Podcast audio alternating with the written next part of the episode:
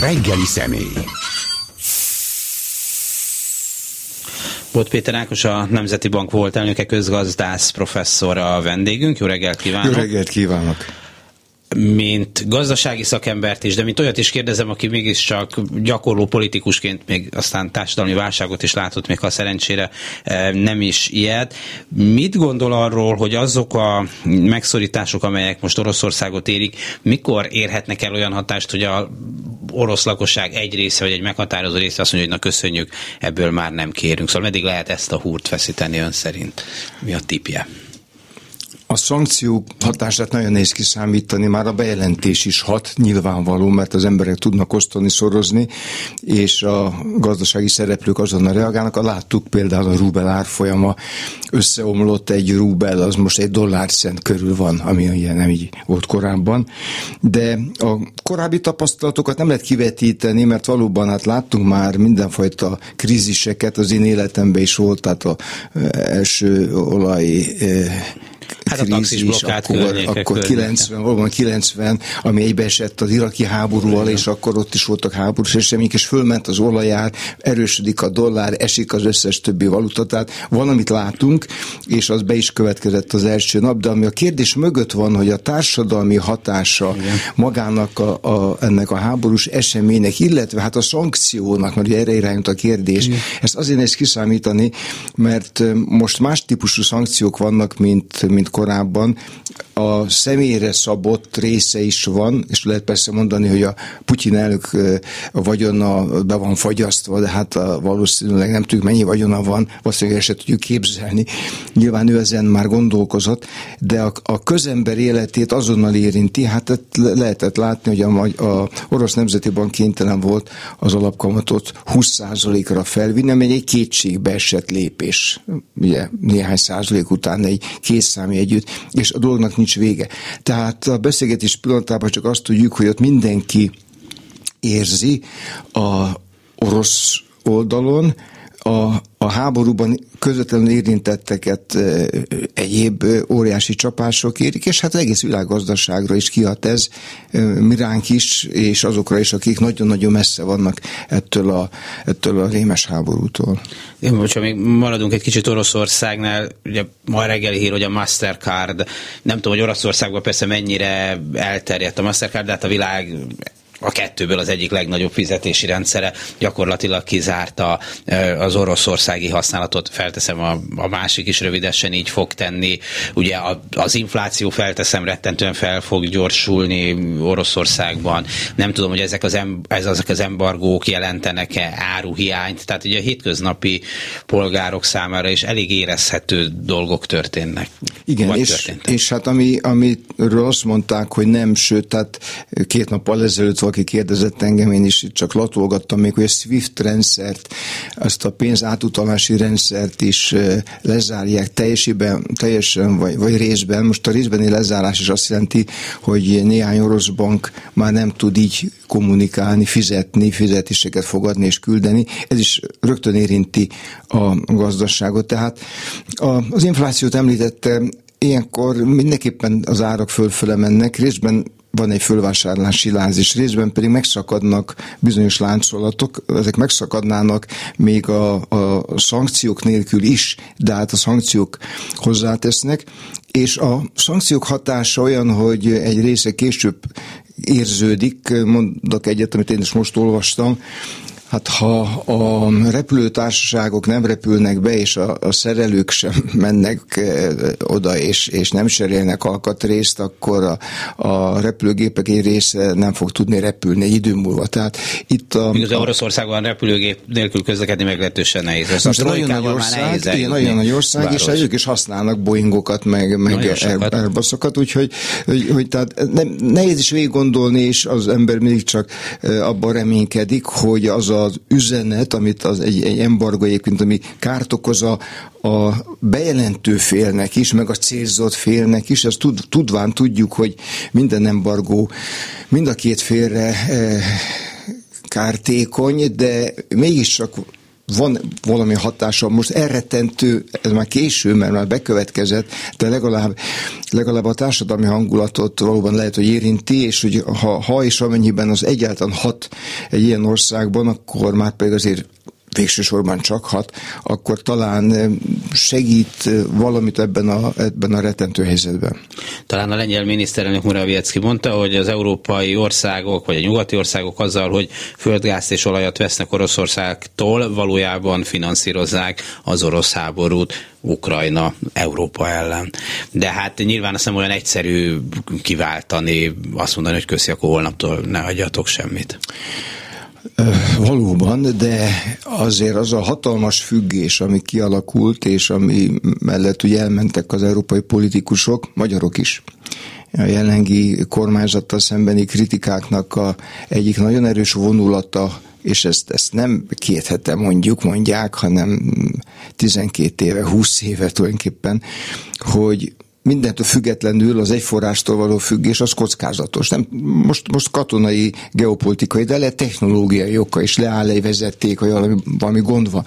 Tehát Európa, Európa e, energiapolitika az nem nagyon volt, mert a, a tagországok e, többsége azt gondolta, hogy majd ő megoldja. Most lehet látni, hogy ezek a nagy ügyek, ezek közös fellépés követnek, és abban a pillanatban egyébként a megoldás is tisztább, mert egy-egy ország nem nagyon tud mit tenni, de hát most megindult egy, egy nagyon érdekes fordulat, most azt elemzik az elemzők, hogy egyáltalán orosz gáz nélkül is, hogy lehet kibírni, ez rémisztően hat magyar füllel, de mert van egy-két ország, amelyik, amelyik végletesen függ a, jelenleg az orosz gáztól, de egy év múlva más lehet a helyzet. És a gázról még csak annyit, hogy az olaj se nagyon tárolható, nem nagyon. Hát láttuk, hogy, hogy 2020 tavaszán negatív volt az olajár, magyarul a, a kitermelők fizettek, hogy valaki tárolja már, mert nem tudják hova rakni, na, de a gáz az még kevésbé tárolható. Tehát az oroszok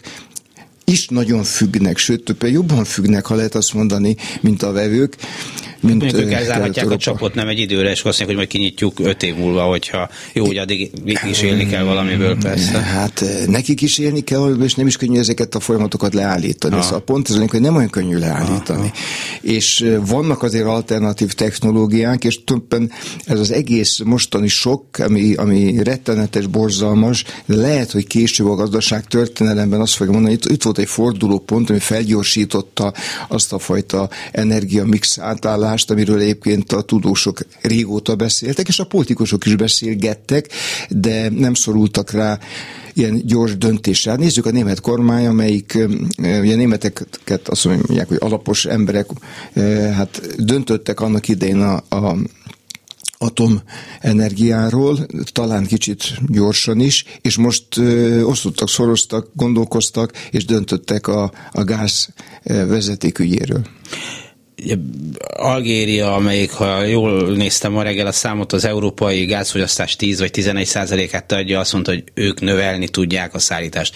Mindig hallunk erről a cseppfolyós gázról, amit tartályhajókon lehetne Európába hozni, igaz, hogy kellenének helyek, ahol ezt átfejtik, meg, meg, meg megoldják. Tehát, hogy vannak azért ilyen próbálkozások, hogy, hogy más forrásból, vagy legalábbis részben más forrásból beszerezni a, a szükséges gáz. Hát nyilván Magyarországon is nehezen működne a, a világ gáz nélkül. Igen, igen, és ezek a, ezek a technológiák, ezek megvannak, tehát ezek nem vadonatúj ügyek, felgyorsítják ezeket a, a átállási folyamatokat az ilyen, ilyen hadi események, de valóban a cseppfolyós gáz szállítása vissza a gázosításra, ez, ez, ez működik, ez van. De vannak olyan nyugat-európai országok, amik már eleve többségükben így látják e magukat gázzal, mert talán közelebb is vannak, és a megvan a technológiájuk, de ez azt gondolom, hogy ez irdatlanul fel fog gyorsulni, mert kikényszeríti ez a mostani helyzet,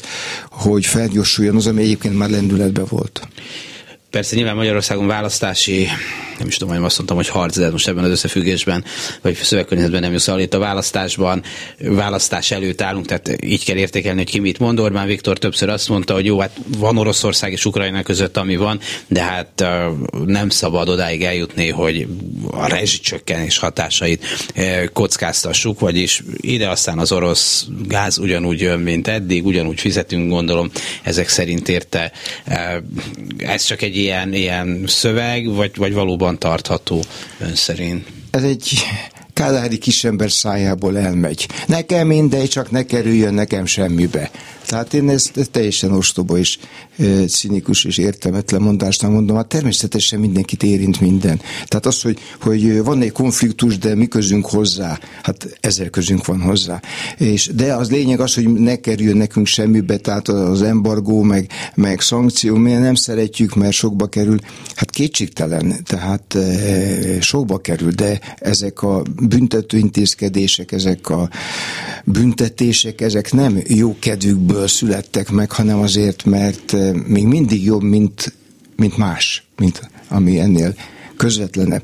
Tehát az, a, az az állítás, hogy, hogy a, a magyar emberek majd úgyis ki fognak ebből maradni, ez azon kívül naivitás. Talán rájászik, mondom erre a, a régi beidegződésre, ami sokaknál megvan. Remélem a tájékozottabb emberek azt átlátják, hogy Magyarország Európa bárki ilyen ügyekben nem tud sértetlen lenni, nem tud kimaradni, és hát természetesen a kormánynak az a feladata, hogy minél kisebb legyen a, a kár és a sérelem, ami írja a társadalmat, de azt mondani, hogy a rezsicsökkentés az olyas valami, ami mindent felülír, hát eh, ez, ez egy, mondanám, hogy tréfa, nem lenne ilyen szomorú helyzet, ugyanis most ugye a rezsicsökkentés az azt jelenti, hogy hatósági ár van. Az semmi más nem jelent. Az a, az a, a BECE neve, hogy rezsicsökkentés. Hogy bevezette 2000, nem is tudom, ugye 14-ben, olyan régen volt már, hát, hogy abszurd, hogy, hogy akkor rábögnek egy ár, és utána azt mondja 2022-ben, hogy az az akkori árszint, az, amit meg kell védeni. Ennek nincs semmi értelme.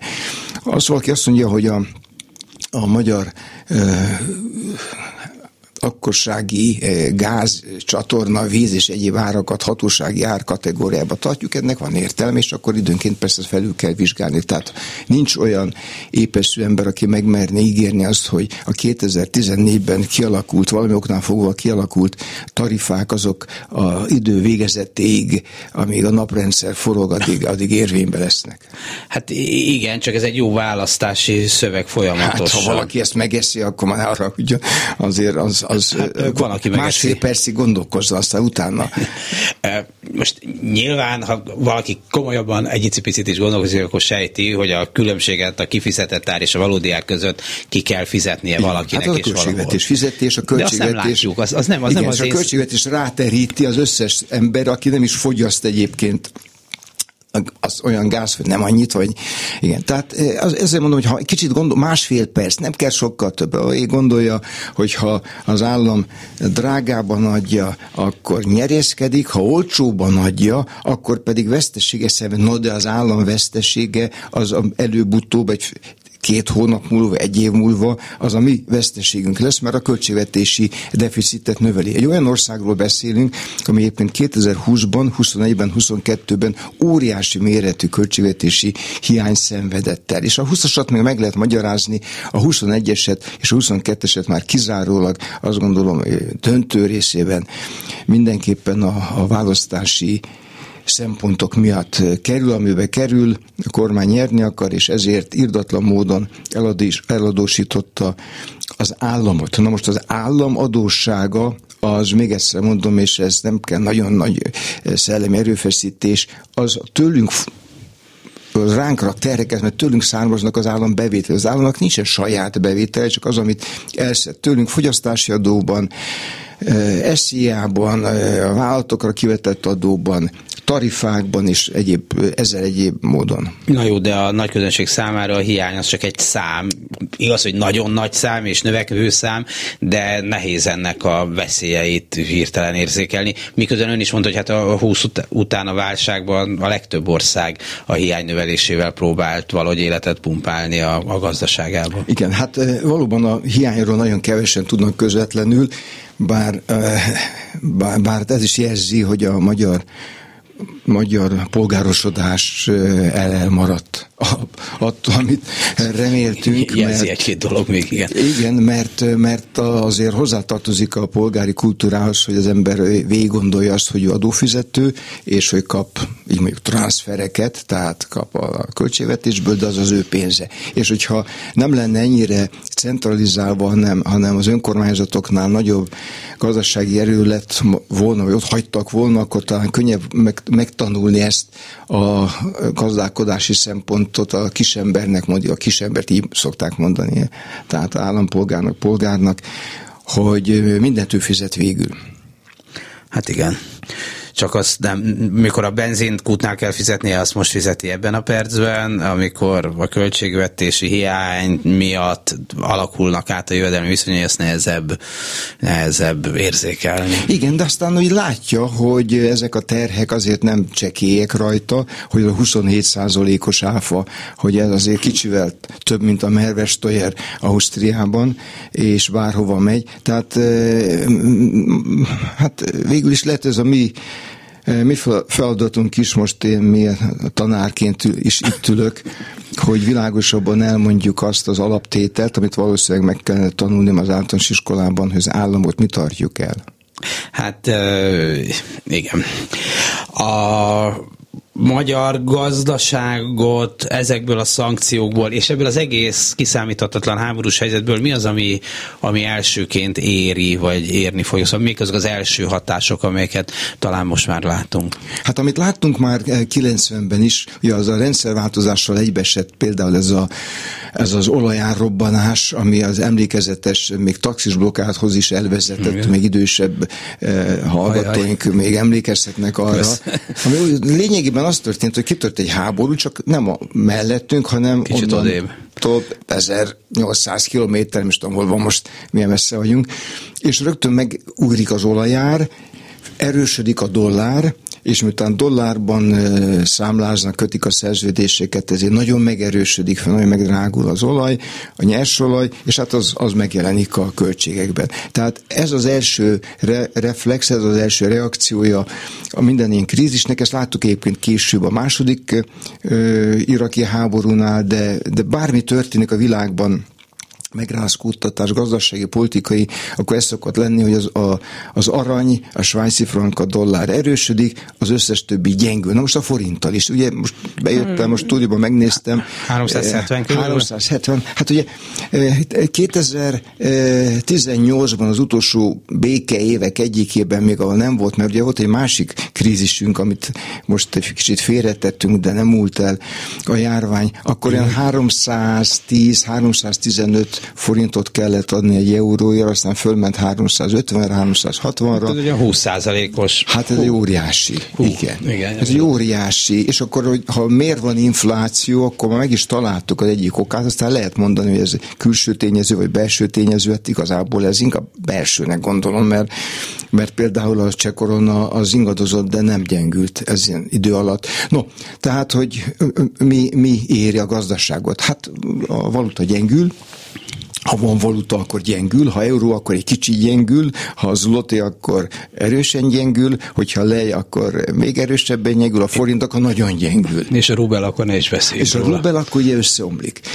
És akkor jönnek az egyéb, egyéb dolgok, még most csak ott tartunk, hogy a nyugati közösség milyen szankciókat vet ki, de erre majd jönnek ellenszankciók. Ezt korábban is láttuk, hiszen a Krím elfoglalása után az európai közösség is vetett be szankciókat, az olajszektort vette szélbe egyébként az orosz olaj-gázszektort, amire az oroszok például agrártermékek behozatalának felfüggesztésével reagáltak. Az például akkor is érintette a magyar gazdaságot. Tehát én most nem tudom, hogy még holnap, holnap után mik jönnek, de azt ki lehet nyugodtan mondani, hogy a gazdasági külső körülmények romlanak, és a belső pénzügyi egyensúlytalanságok is kieleződnek, tehát az infláció sajnálatos módon valószínűleg inkább fölfele megy, amúgy is nagy lendületet vett az elmúlt fél évben, és ezt a infláció növekedést, ezek a bizonytalanságok, átdrágulások, forintgyengülés, ez mind, mind, mind elkezdi fűteni igen, hagyományosan mondjuk a magyar mezőgazdaságnak egy nagy fölvevő piaca volt az egykori Szovjetunió meg Oroszország, tehát most egyrészt ott vannak a gazdasági szankciók, másrészt most mondjuk nagy tömegű árut Oroszországba szállítani valószínűleg nem nagyon egyszerű, mert nyilván a háborús Ukrajnán nem lehet átszállítani, légi úton nem lehet szállítani, hát paritjával átlőni. Szóval, hogy most, hogyha ha nem is lenne rá szankció, gyakorlatilag ez a piac, nem tudom most ez mekkora része a magyar mezőgazdasági kivitelnek, bár a magyar mezőgazdaság amúgy elég keveset ad hozzá a GDP-hez. Ne, nem. A, a, a, mert, nem, igen, olyan, nem, olyan sokat, nem olyan sokat, de hát kiviteli töblete volt évtizedeken keresztül most is.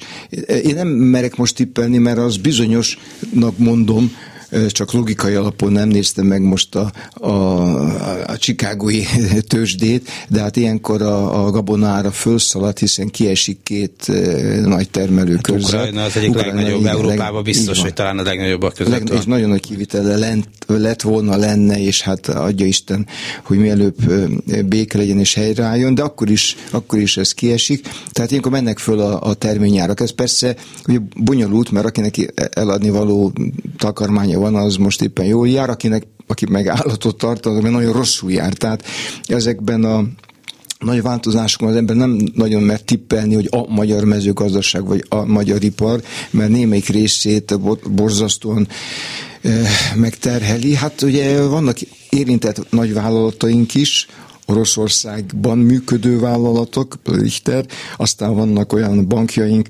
amelyek nagyon sokat kerestek, relatíve, de azért sokat kerestek az oroszországi ukrajnai műveleteken. OTP. OTP és hazahozzák a profitot, amit, a, a, amit ha más csinál, akkor a magyar miniszter mindig fölháborodik, egyébként teljesen logikátlanul. Na most hát ezek a pénzek most beragadnak, de nem, de, most... de azt valaki, te, tegnap néztem egy számítást, hogy az OTP részvény árfolyama tegnap, nem tudom, hogy ma hogyan alakult, többet csökkent, nagyobb arányba csökkent, mint amennyit az ukrán és orosz, gondolom azok lányvállalatok profitjai jelentenek az egész OTP csoport Akkor még van egy túlreagálás, és ezért miután én... De most kell venni én, akkor. Én nem, én nem, na ezt akartam mondani, én nem vagyok a tőzsdén, nem adok és nem veszek, hanem én inkább a alapfolyamatokat figyelem, mondjuk makroelemző, mondjuk így az ember, amikor...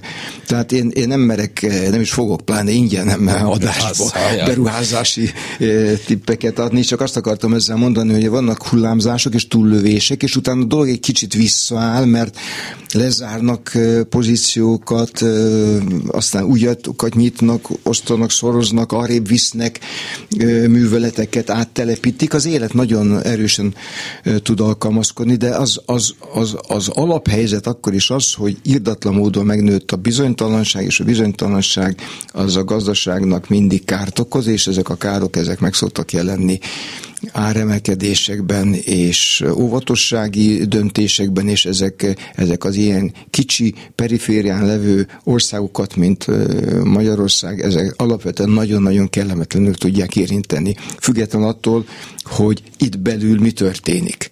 Tehát történik egyáltalán valami.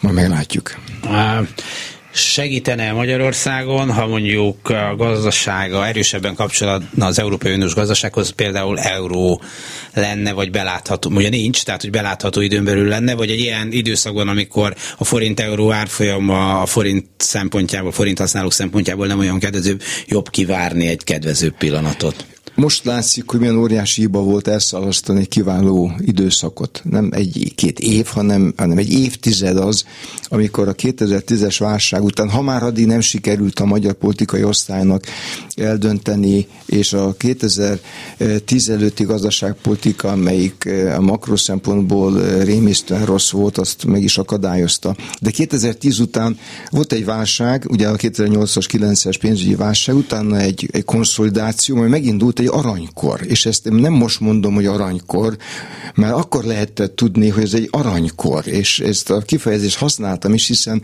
kamatszintek alacsonyak voltak, a világ konjunktúra elég szépen bővülgetett, a magyar gazdaságnak olyan házszele volt, még a uniós pénzek nélkül is, ami, ami a szokásos növekedési ütem fölött tartotta a növekedést, tehát ha valamikor lehetett volna nagyobb megfeszülés, nagyobb áldozathozatal nélkül egyszerűen szépen teljesítgetni az euró átvételnek a feltételeit, mely átvételre egyébként kötelezettségünk van. B, mely nekünk előnyös lenne, hasznot hozna az üzleti szektornak, és C, a magyar társadalom ezt már elfogadta, igazából támogatja. Tehát politikailag is támogatott ügy, csak éppen a gazdasági filozófiája kormánynak ez a szabadságharc, a, a, mit, mit is mondtak, pénzügyi szabadságharc, valami ilyesmit.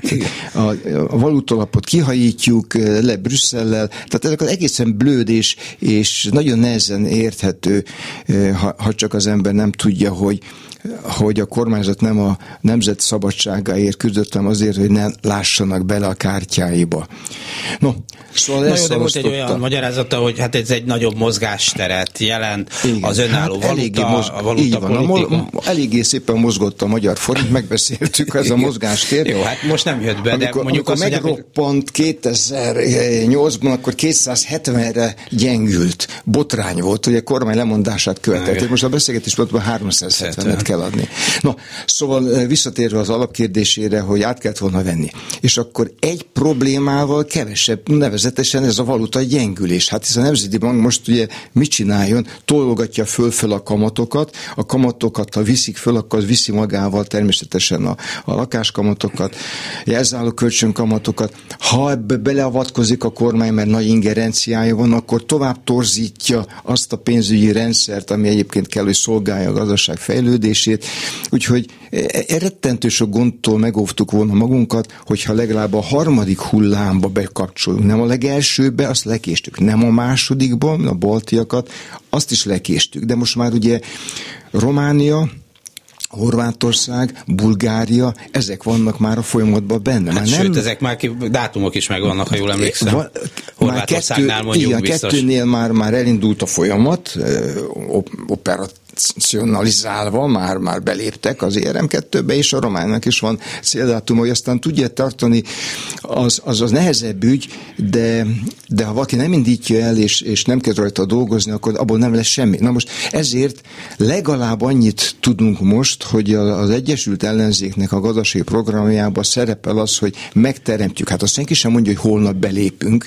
Ezt, hogy is mondjam, hát persze mondani ezt le, lehet. De nem érdemes. A, a, a, ukrán elnök most be akar lépni az Európai Unióba, tehát Jó, hát mondani, hát most nehéz mondani van. lehet, de ha most itt nyugodtan ülünk ebbe a békés stúdióba, csak latolgatjuk, akkor azt mondani, hogy tényleg kell három, négy, öt, valahány év, hogy a most ismert feltételeket teljesítsük, de ha nem indul el a felkészülés, akkor ugye nem fog teljesülni. Hát ez, ez olyan, hogy valaki nem Igen. kezdi megírni a szakdolgozatát, akkor nem fogja tudni beadni.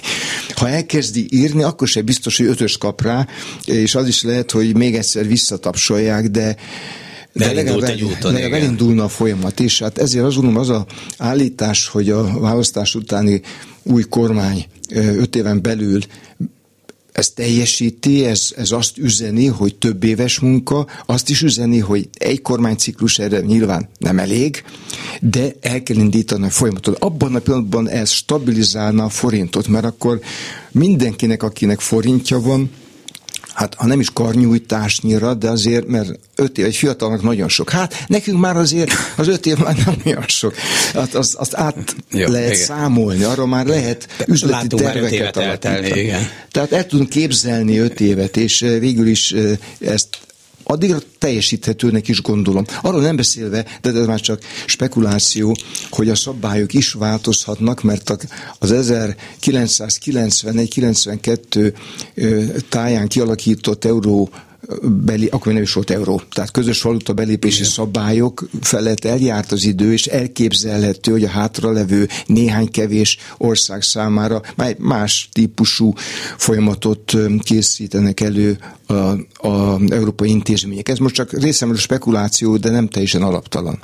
Azért itt van mellettünk mondjuk a közelben Szlovákia példája, most nem is tudom hány éve van már Szlovákiában euró, jó pár éve. Hát ugye 2009. január 1-én beléptek, Tehát még a, a kríz, krízis nyarán kötötték oda, a, fixálták a koronát, tehát 9-től van, és köszönjük szépen, megvannak vele elég jól. Igen, úgy tűnik, hogy nem tudom, hogy, nem tudom, hogy amikor beléptek, mindenki örülte neki, de hogy most, most senki nem gondol arra, hogy jobb lenne euró nélkül, ott az, az elég nyilvánvaló. Hát és szlovák koronával ilyenkor, ugye akkor kapkodhatnák a fejüket. Ez egy kicsike valuták. Hát, most magunk között vagyunk, tehát egy 4-5 milliós országnak saját devizát fenntartani, az egy tréfa. Egy 9,5 milliósnak, az egy vicc.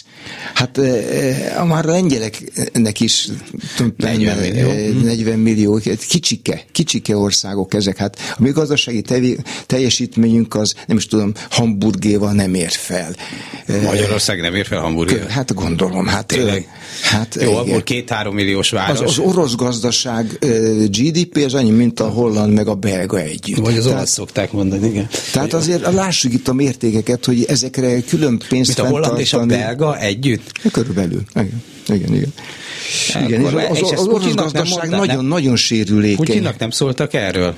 Na most, hát, mert hogy, hogy, tudom, hogy ez nem olyan háború azért, hál' Istennek, mint a második világháború, akármilyen szörnyű képeket is látunk, de ott egy csomó, és ez az, hogy utólag, de csomó elemző azt mondta, hogy hát ide kell írni a papírra Németország, Olaszország, Magyarország és még néhány szövetséges gazdasági teljesítménye. Ennyi a másik oldalon pedig Egyesült Államok, Nagy-Británia, Oroszország, aláhúzzuk, megnézzük, hogy melyik a nagyobb, körülbelül látjuk a végeredményt hát a háború is. utáni Oroszország nagyon furcsa helyzetben lesz, mert, eh, mert mi nagy országnak tekintjük őket, ugye annyian vannak, mint az oroszok, ez egy népi mondás, aminek történelmi oka van eh, több háború óta, de hát ha hozzámérjük ezt a nem is tudom, 150 milliós országot Indiához, 1,4 milliárd Igen. lakója van, vagy Kína. Indonéziához, Igen. Nigériához, hát hol laknak többen, Nigériában vagy Oroszországban? Nigériában két, háromszor annyi, két és hát, annyi, Másfél, nem tudom, nem, de kimondom addigra már, ugye. Többen, Na, én most nem akarom ezt tehát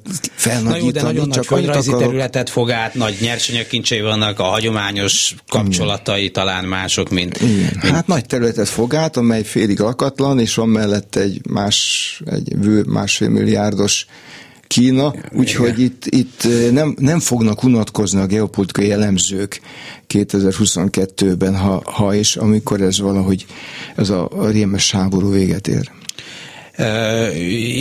igen, hát sok mindent nem tudunk még ezekben a pillanatokban, amikor, amikor éppen Kievet egy nagyon durva katonai ostrom fenyegeti, de hát azért csak az, arra számítunk, hogy belátható időn belül ennek vége lesz, de mint hogyha ez az orosz tervekben, hogy nem szerepelt volna, hogy a, tényleg mi lesz akkor a gazdasággal, mert azt lehet mondani, hogy jó, a szankciókat holnap feloldjuk, vagy de, de nyilván az se, hogy megy olyan nagyon gyorsan, de hát elvágtak egy csomó kapcsolatot, azt lehet mondani biztos, hogy a SWIFT rendszerben hol egy gombnyomás biztos az se ilyen egyszerű. Na de hát látjuk például, hogy a nagy olajcégek sorra szállnak ki az orosz vállalatokból, tehát a Shell vagy a British Petrol irgalmatlan veszteségeket is bevállalva azt mondják, hogy köszönjük, kiszállunk. Azért az, aki orosz tulajdonú bank közelébe megy egyáltalán pénzzel a zsebében, az is nagy ritkaság lesz. Tehát, hogy, hogy, hogy, hogy, hogy ennek baromi kemény, hosszabb távú következményei lennek. Igen, hát és befektetni Oroszországba az hoppá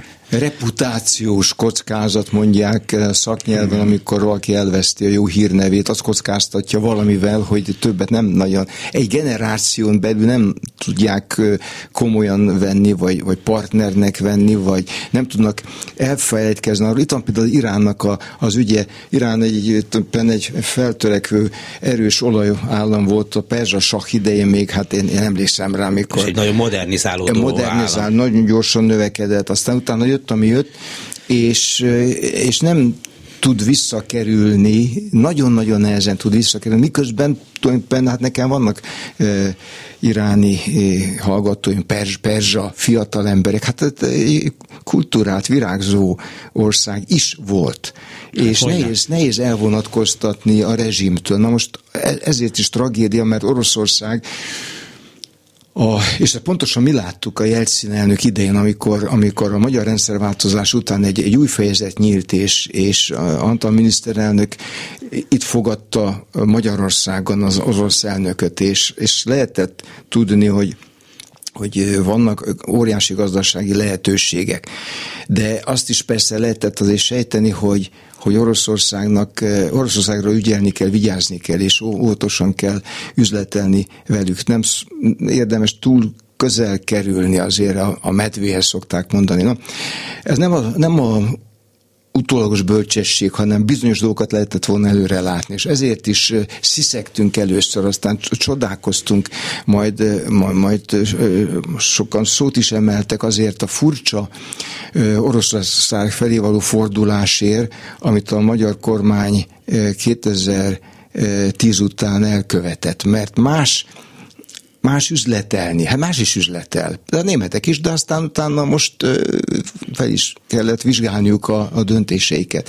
De az, az a fajta irdatlan függőség a gazdasági, politikai ideológiai, kulturális, média, stb. orosz jelenlétet hozom most szóba, ami fokozatosan kiépült. És például a volt KGST banknak a Budapestre való hozatal ezt jelképként is bemutatja. Igen, ez hát inkább ez, jelkép, mint gazdasági jelentőségű dolog. De hát nem? azért ez nagyon furcsa, miközben Magyarországnak, és akkor visszatérek az elep, alapkérdésre, amit előbb feszegettünk, hogy hát hol a helye gazdaságilag? Hát be van épülve nagyon erősen az európai értékláncokba legnagyobb munkaadók ebben az országban tulajdonképpen a, az Audi, a GE, a Mercedes-Benz, a Suzuki, hát ez, ezek hajtják a magyar gazdaságot. A kivitelünknek olyan mm, háromnegyed része ezektől jön. És ez persze nincs egészen jól, mert az jó, hogy ők itt vannak, de milyen kár, hogy nincsenek olyan erős középvállalataink, mint a lengyeleknek, vagy olyan dinamikus cég, mint a cseheknek, észteknek. Ugye? Hát ott a te, IT technológia hát, tud, Igen, így van. Tehát ott azért azt kell mondanom, hogy ők, ők valahogy e vonatkozásban előbbre vannak. Sose késő még mindig modernizálni, de azzal, amit a keleti nyitásképpen eh, a magyar kormány elkezdett, az azt roppant, roppant ne, eh, eh, nehéz, sőt inkább képtelen gazdasági észérdekekkel alátámasztani és elfelejtkezni az óriási kockázatokról. Eddig is mondtuk, és ezek a kockázatok beütöttek. Most pedig látom, hogy a kormány itt, itt tekereg, mint egy giliszta, hogy hol ezt mondja, hol azt mondja, megpróbálja magát, megpróbál úgy tenni, hogy ott se lett volna, és hát olyasmit ígér meg most, mint valóban meghallgattam a miniszterelnök beszédét, hogy hát csak, hogy a magyaroknak ne kéne ezért fizetni, ne kerül nekünk semmibe. Hát ezek, ezek elég gyermetek mondatok, már ne haragudjan. Igen. Volt Péter Ákos közgazdás professzor, a Nemzeti Bank volt elnöke a vendégünket. Hát mindig az idősebbeknek azt a történetet szokták előszedni, hogy a 70-es évek elején azt mondták, hogy az olajválság, az az első olajválság az a magyar határnál megáll. Aztán mégsem állt meg. Említette például az autogyárakat, sokáig azt mondták, hogy Németország, a német politika azért is elnézőbb Magyarország, hát nem feltétlenül mindenben demokratikus politikai törekvéseivel kapcsolatban, mert hát az autógyárak viszont itt nagyon jól működnek, mert nagy állami támogatás, a dolgozók megfegyelmezve, a töredéke jogaik vannak, mint például, hogyha Németországban működnének, tehát olcsóbb a működtetésük, és a többi, és a többi. Most azonban úgy tűnik egy hete, hogy a német politika ebben mintha változna, tehát már nem csak a primér gazdasági érdekek számítanának, hanem hanem ennél, ennél több is, akár úgy is, hogy az autógyáraknak ez nem feltétlenül abban a pillanatban jól esik. Ami pedig nyilván a magyar gazdaságnak, aminek, hogyha a, ilyen jelentős részét adják ezek, akkor igen fájdalmas tud lenni, bocsánat. Igen, hát egy, egy régi marxista gondolkozás az, hogy a tőke mozgatja a politikát, hogy a kormány az a, hogy is mondta Engels, hogy az a, a, a tőke végrehajtó intézmény, valami ilyesmit mondott, most nem, most nem teszem be visszafordítani, de én azt gondolom, hogy ez naivitás, tehát a politikának megvan a maga ön, önereje és önjárása, de pláne amikor a politikai krízis van, akkor a politikusat ő dönt, és akkor bizony-bizony félre tolhat nagyon kemény üzleti érdekeket. Tehát említettem az atomerőmük leállítását, Igen. hát nyilvánvaló, amikor Merkel asszony a, ezzel az atomlobbival szembeszállt, akkor, akkor kapott onnan támadást vagy, vagy nyomást, ennek ellenére valami oknál fogva merte vállalni. Tehát én azt gondolom, hogy az nagyon leegyszerűsítő felfogás, hogy a német autógyárak mozgatják a német kormányt, és a német kormány behúnyja a szemét. Ennél bonyolultabb volt a dolog, és talán Merkel azt mondja, személyisége is ebbe szerepet játszott, miután ő keleti révén, ugye kelet, német, német volt, tehát Németország keleti részről származott, a, ezt a rezsimet ismerte, és megértőbb volt talán egy fokkal tovább is és jobban is, mint az, az nekünk és nekik is jó lett volna. De a politika változik, és ebben a politikai változásban azt gondolom, hogy a, ezek, a, ezek a közvetlen gazdasági érde, érdekek alárendelődnek. Most van még egy, és ezt, ezt nem szívesen hozom szóba, de nyilván az elemzőnek erre gondolni kell.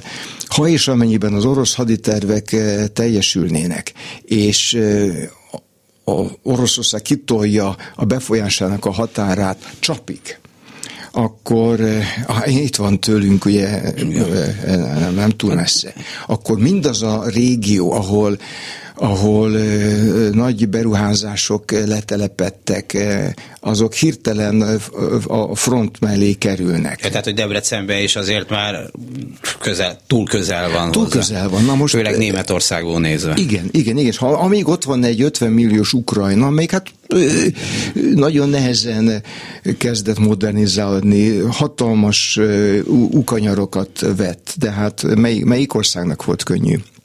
Az elmúlt 30 év.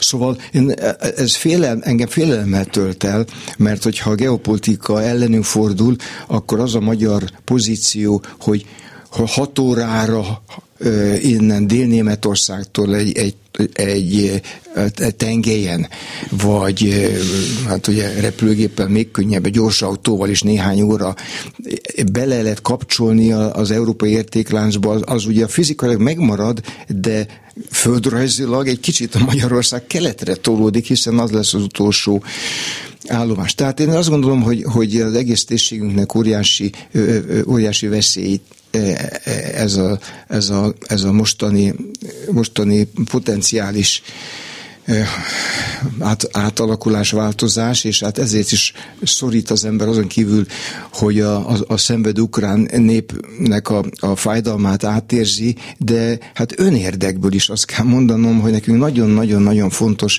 hogy működőképes Ukrajna legyen határainkon túl.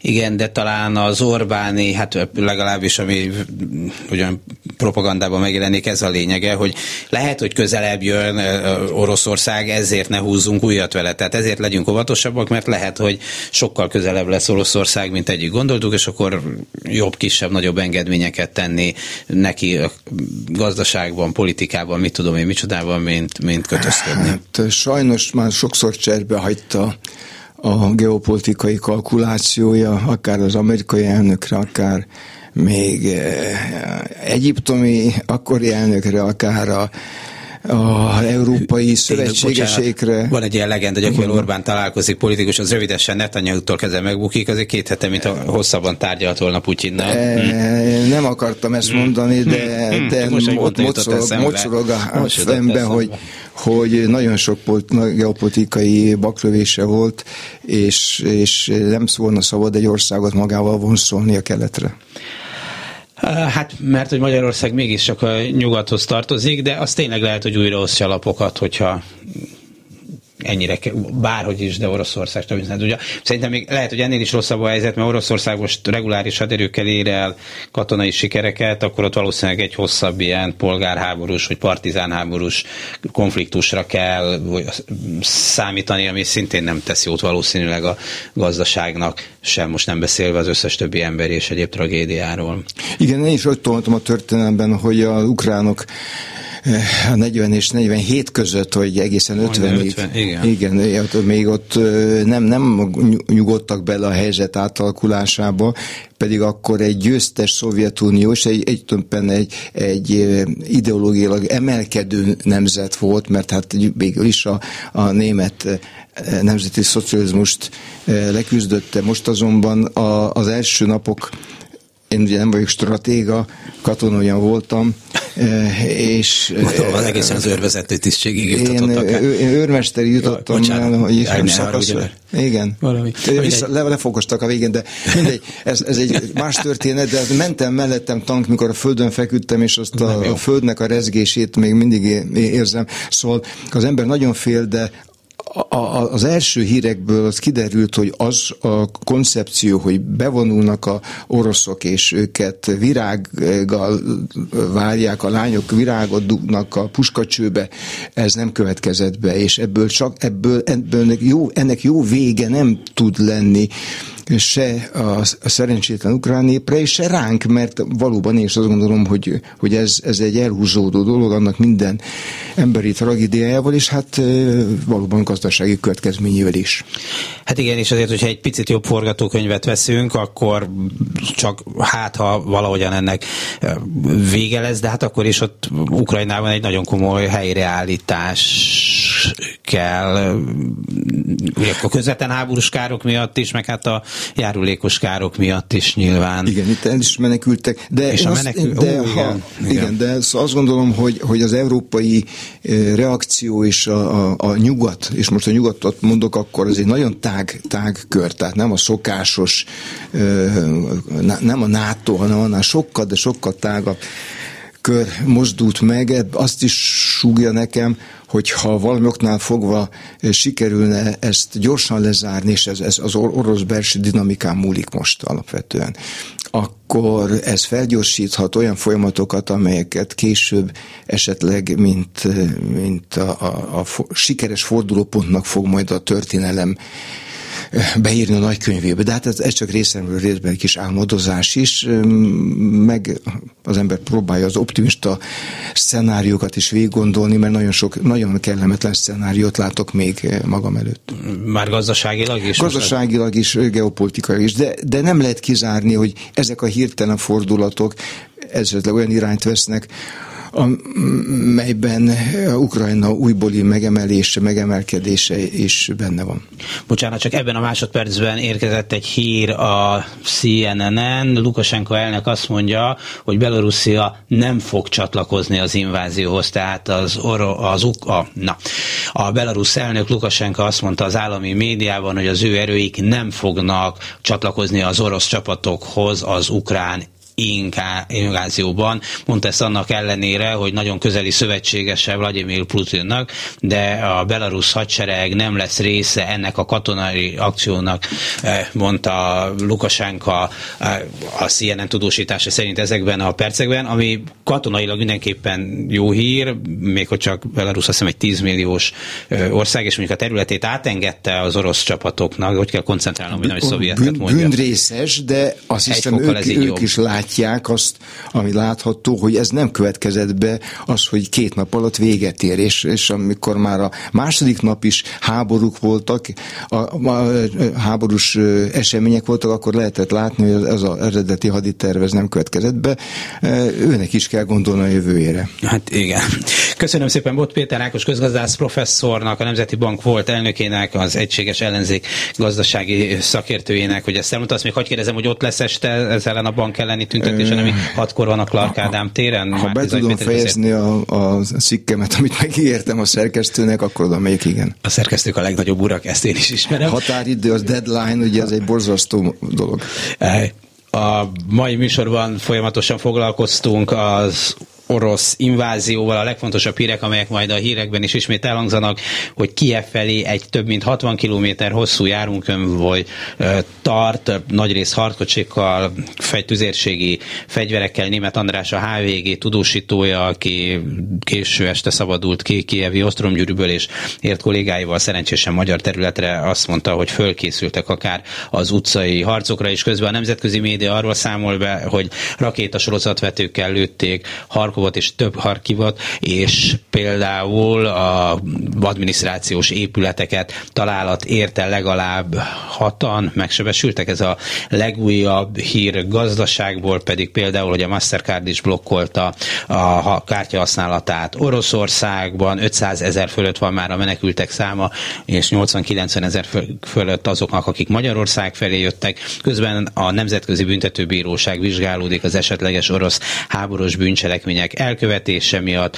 Ausztrália 50 millió dolláros fegyversegélyt küld, és ami érdekes, hogy Svédország is fegyvereket küld, tehát a semleges Svédország is fegyvereket küld Ukrajnának, miközben Kanada beszüntette az olajvásárlását, és ő is fegyversegítséget ajánlott. Beszéltünk Bot Péter Ákossal az előbb arról, hogy Algéria például vállalta azt, hogy növeli a gázkitermelését és a szállítását az európai Unióban, és hát persze nem ez fogja összedönteni a putyini rendszert, csak mutatja a közhangulatot, hogy a Disney, a Warner és a Sony cég is bejelentette, hogy már pedig ők nem mutatják be a filmeiket Oroszországba, abban az Oroszországba, amelyeket sorra zárnak ki a nagy sportszövetségek a rendezvényeikből. Követjük továbbra is az eseményeket. Önöknek köszönöm szépen a ma reggeli figyelmet. A mai műsor elkészítésében munkatársaim voltak Bencsik Gyula, Budai Márton, Dobos Kriszti és a szerkesztő Herskovics Eszter, Nési Jánost hallották. A viszonthallásra.